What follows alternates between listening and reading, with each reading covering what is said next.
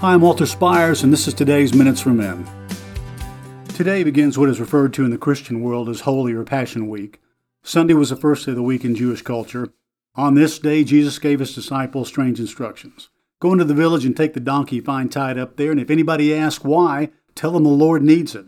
Very odd exchange, except for one thing.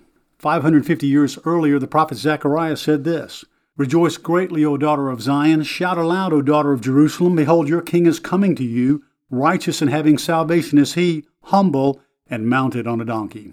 I want to point out a most unusual cultural contradiction. First, we're told the king is coming and bringing salvation to Zion. They'd been waiting for that a long time. You see, Zechariah prophesied during the Babylonian captivity. Now they were under Roman rule, but they were thinking a military king like David who would defeat their enemies and restore the promised land God took away due to centuries of defiance and disobedience. So the second half of his prophecy probably made most dial him out. The king was coming in humility riding a donkey, a beast of burden. No real king would be caught dead riding a donkey.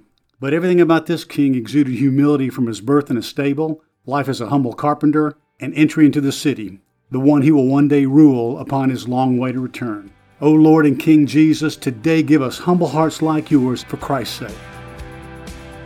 To receive a free e-copy of my book, All Men Are Desperate Whether They Admit It or Not, and learn more about the ministry, go to desperatemen.org. That's desperatemen.org.